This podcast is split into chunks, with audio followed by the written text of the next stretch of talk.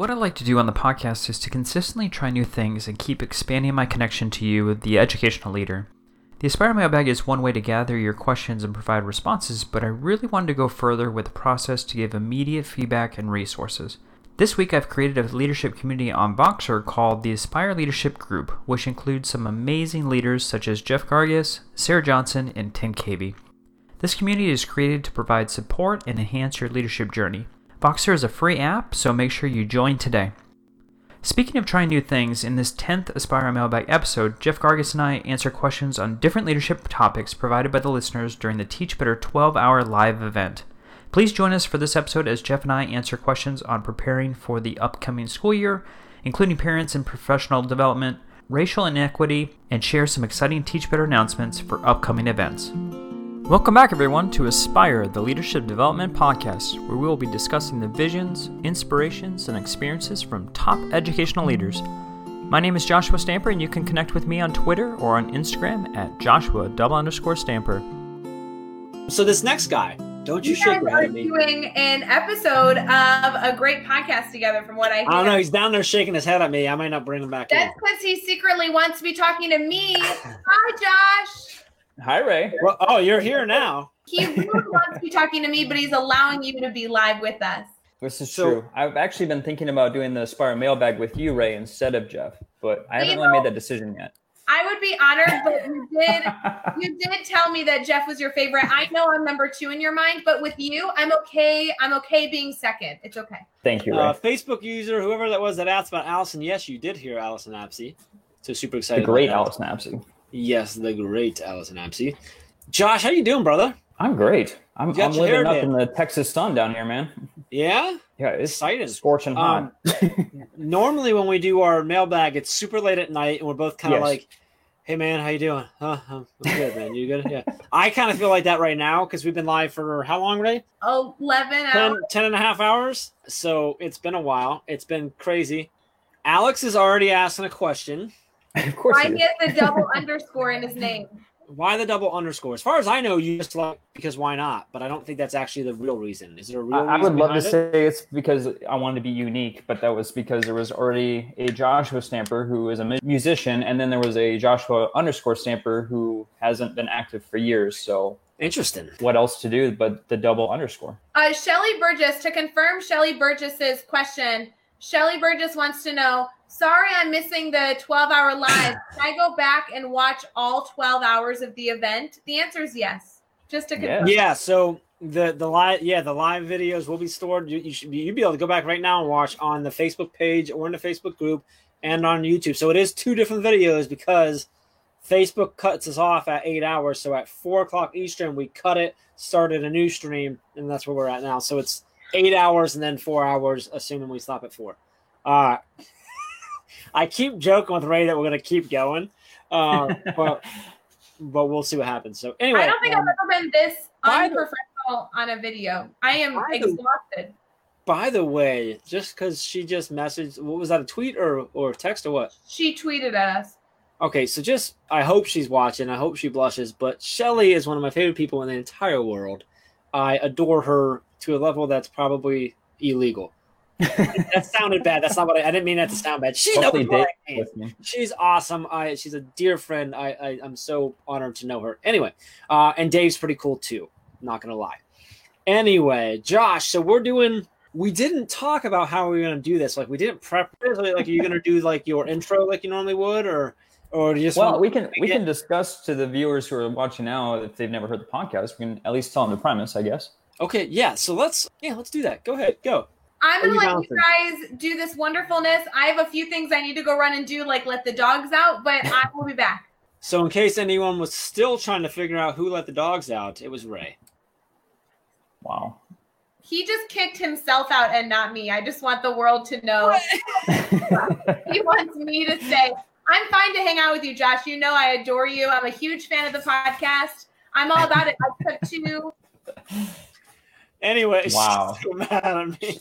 of course, when she starts throwing love my way, that's when you decide to kick her out.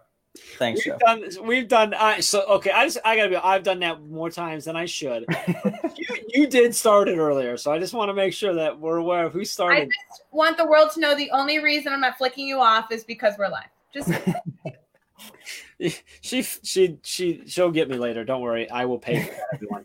I promise. Anyway, I can't. First, while she's not here, so she can't hear me, so I'll say it. But I I cannot I cannot believe that woman is still live with me this entire time and putting up with me. Uh, so Couldn't do I it. actually I know we goof and I push her out and stuff like that, and I make her mad. But I, she's one of my best friends in the world, and I couldn't imagine doing twelve hours live with anybody else. So now we're here. So we've got twenty five minutes. Do you want to just roll with it? Do you have questions already? I haven't looked at. I don't have any. I do have questions. I yeah. So just Okay. for those who haven't Do listened to the Aspire Mailbag with myself and Jeff Gargas, um, we put those out. I don't know. What are we? We're not once a week, but every other week. Take. Yeah. Once a week. Yeah. We've on had- average, we've had multiple weeks in a row. Yeah.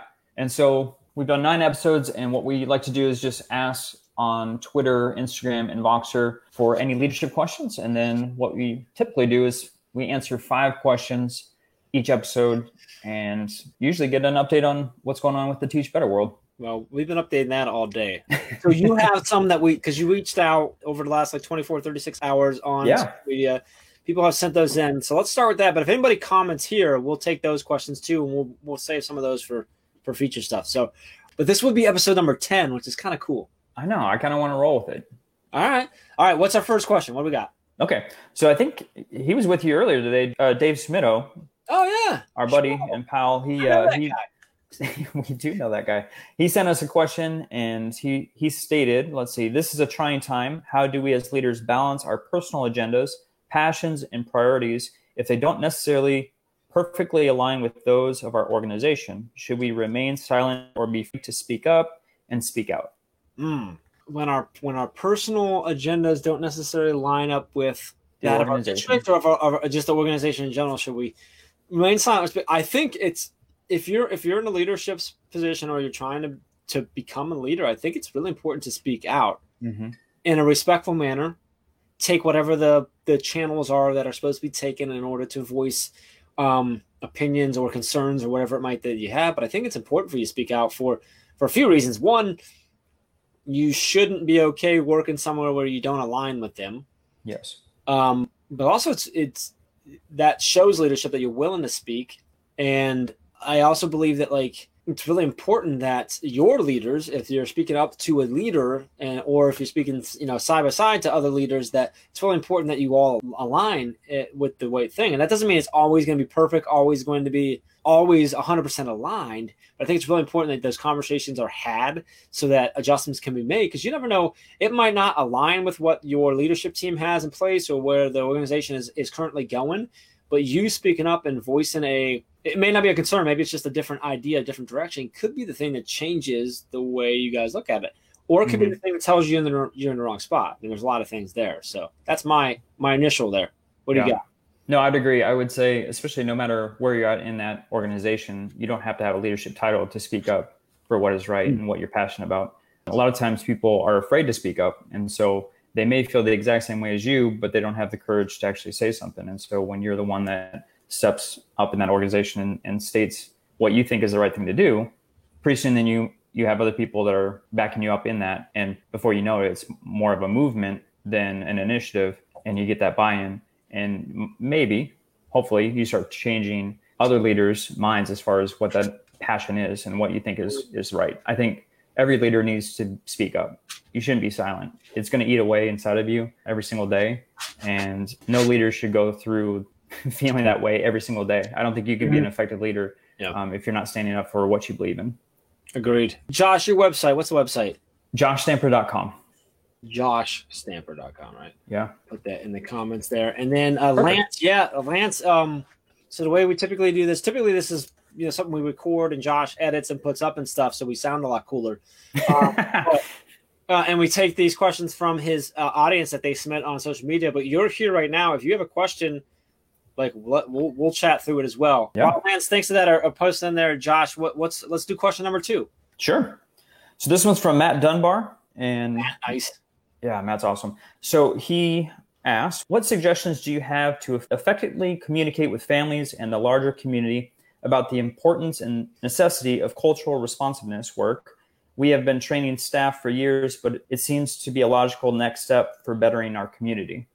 Wow. I think the key is that you're already there and the fact that you're thinking about it. It's not taking action, like actually move on that and have mm-hmm. the conversations, open up, find. I, I, think a big piece would be figure out how your community as a whole, the, the most effective ways to communicate anything with them. Yeah. And then start communicating with them and asking them and finding out where they're at.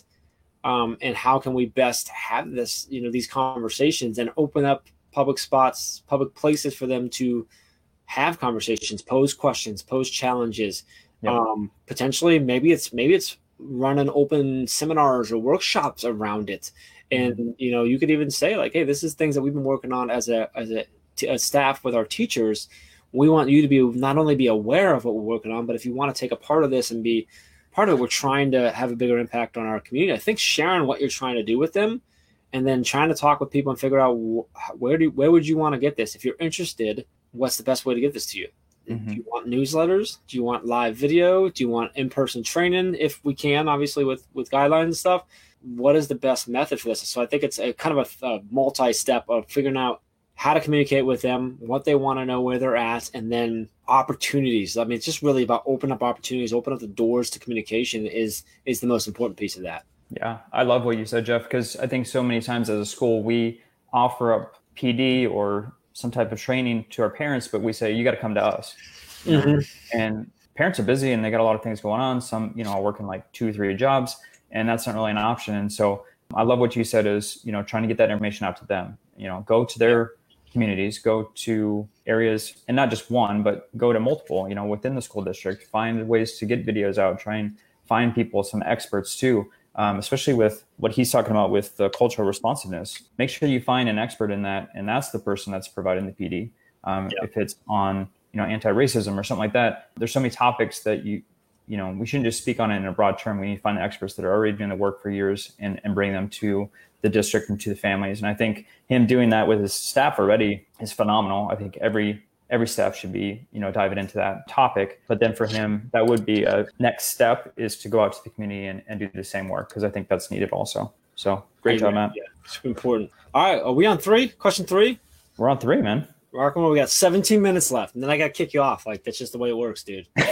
Well, I don't know what we're doing for 17 minutes because I, I don't have uh, you know, 17 questions, man. Hans had a nice comment there offer dinner and daycare and bring families in. Oh, I love it. Yeah, yeah, that's a great, uh, great like specific there, but just in general, remove any hurdles they have, obstacles yep. they have, so that they can get into the conversation. Yep. Um, and that's a lot of like talking to them, listening, to figure out like what is it? Maybe it's dinner, maybe it's daycare, maybe there's other pieces that remove those obstacles so those conversations can be have. Love of that, yep. Hans. Thank you. Well, that reminds me of what we used to do. Is we used to go to the apartment complexes. We would you know bring food, and then we would just lay out the food, have you know offer the kids to come with you know worked with the apartment managers to actually get a space for the kiddos to to play. So we didn't have daycare, but we did have a space for them so that the parents could come in and listen. And you know, food's always I mean, food's great with staff, but it's also great for the parents. It gives them something, especially when we try and reach them in the evening when it's the time when they're off of work. What better way to do it than to feed them? So I love that. Yeah.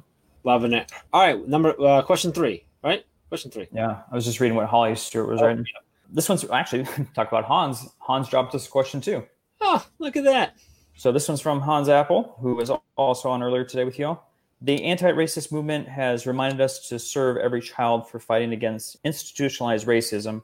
How can white educational leaders fight for equity, inclusion, and opportunity for our fellow black and brown educators? I'm going to echo Adam Welcome saying use your voice. You have yeah. a voice, especially if you're a leader. You have a voice. You may have a louder voice, right?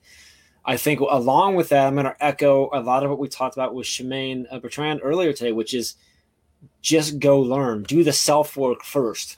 Yep. Right. Do that self work. Admit to yourself what you do or do not know. Build like build that quality in you. Build that knowledge in you. Go get the resources. Read a book. Listen to podcasts. Talk to people. Have conversations. Have conversations with your staff, with your community, and, and with your students so that you can be as as better as you can be around all that and then use your voice. And and I think Adam said it really well, where he said, "No one has perfect words. No one's going to say it perfectly, No. but you still have a voice." So I think that that that's how you fight for them is with the voice that you have that they may not have, both in your Mhm. school and in your community, possibly in our in our nation. Right, you have a voice that's that's most likely louder than they're able to have right now. So utilize that voice and bring others with you to bring their voices together to be even louder for those kids. I think that's that's where I'm at. Yep. And I think you definitely need to assess yourself first, get that knowledge, and then assess every aspect of your school.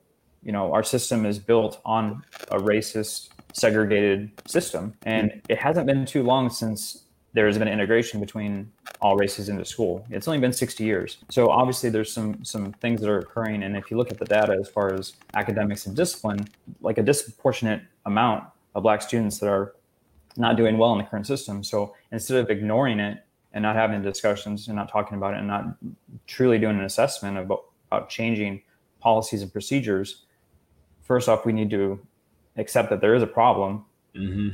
assess ourselves, assess the system, and like you said, we need to make sure that we're diving in and getting the resources that we need to make sure that we're making the appropriate decisions to make sure that we're fighting for our black students. Um, can we take some live questions here? We got a couple. Love it, man. We got two. We got two left that I think we can do. We'll, well, we'll go right to the hour. We'll, we'll, we'll do what we can here. So Lance says, "Okay, question: With new teachers coming in this year with limited student teaching, how do we adjust traditional new teacher induction and prioritize topics?" Josh, this is something that you're dealing with right now too, right? So a lot of these teachers that are coming out of the programs got their student teaching cut off potentially, um, or adjusted in a way. Some of them hopefully got to transition to remote. Some of them might not have just got to the point where they're like, I guess I don't get to finish this. Yep. What are you guys doing to adjust the way you've always brought them on versus to, to now like how do we make sure they get what they really need and we fill that gap that they might have had formed while also still prior, prioritizing what what needs to be you know taken care of and and keep all your other teachers up to date too Yeah, so typically that doesn't start until when we come back. So that's in August. But because of what's going on with COVID and the distance learning, we've actually started that process already. So we have a couple new teachers that we just hired.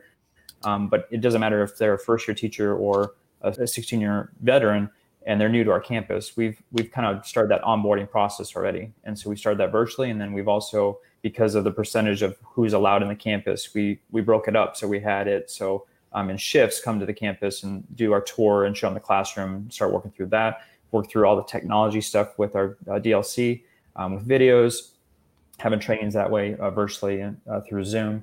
Um, so we're just trying to hit it hard because we're having to space it out.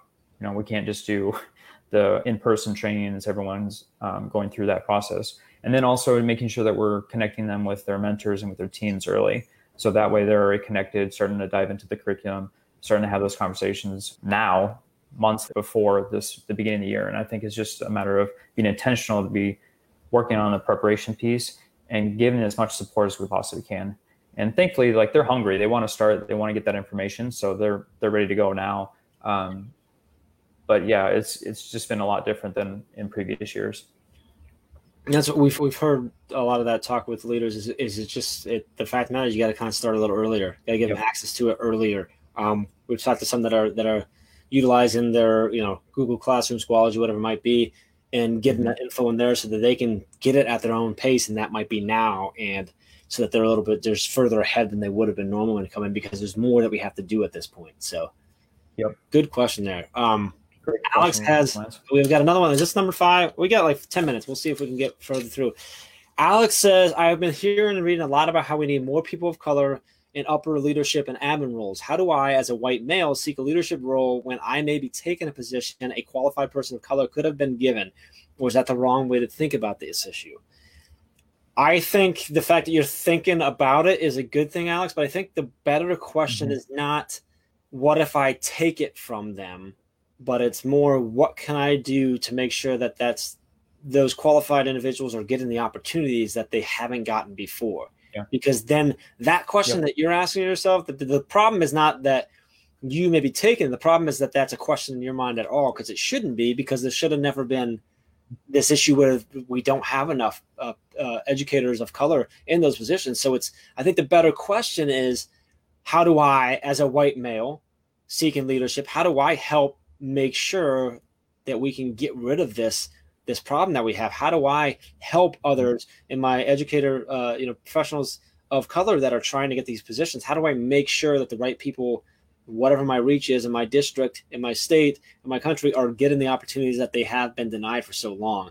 I think that's the better question to be asking. I don't think any of those of your qualified, uh, you know, educators of color that would want you to not get a position just because they were qualified they just want this we want the same opportunity for all of us right yep. i think that's the question that's what we have to go for um, angela you said yes jeff and i'm looking that you're posted here now so i appreciate that a lot i'm going to read it um, angela says alex i think it's more about how many candidates were passed over because yes exactly yes. passed over because they were people of color Yep. Uh, those candidates should be given equal chance. Sadly, I know people who were talked out of, of it and told that certain areas, schools, districts don't give opportunities.